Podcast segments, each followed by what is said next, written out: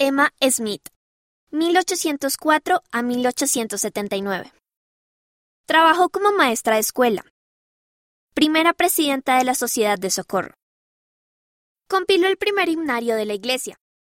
Incluso desde niña, Emma siempre sintió una profunda devoción a Dios. Se dedicó a prestar servicio a los demás, y el Señor se refirió a ella como una dama elegida.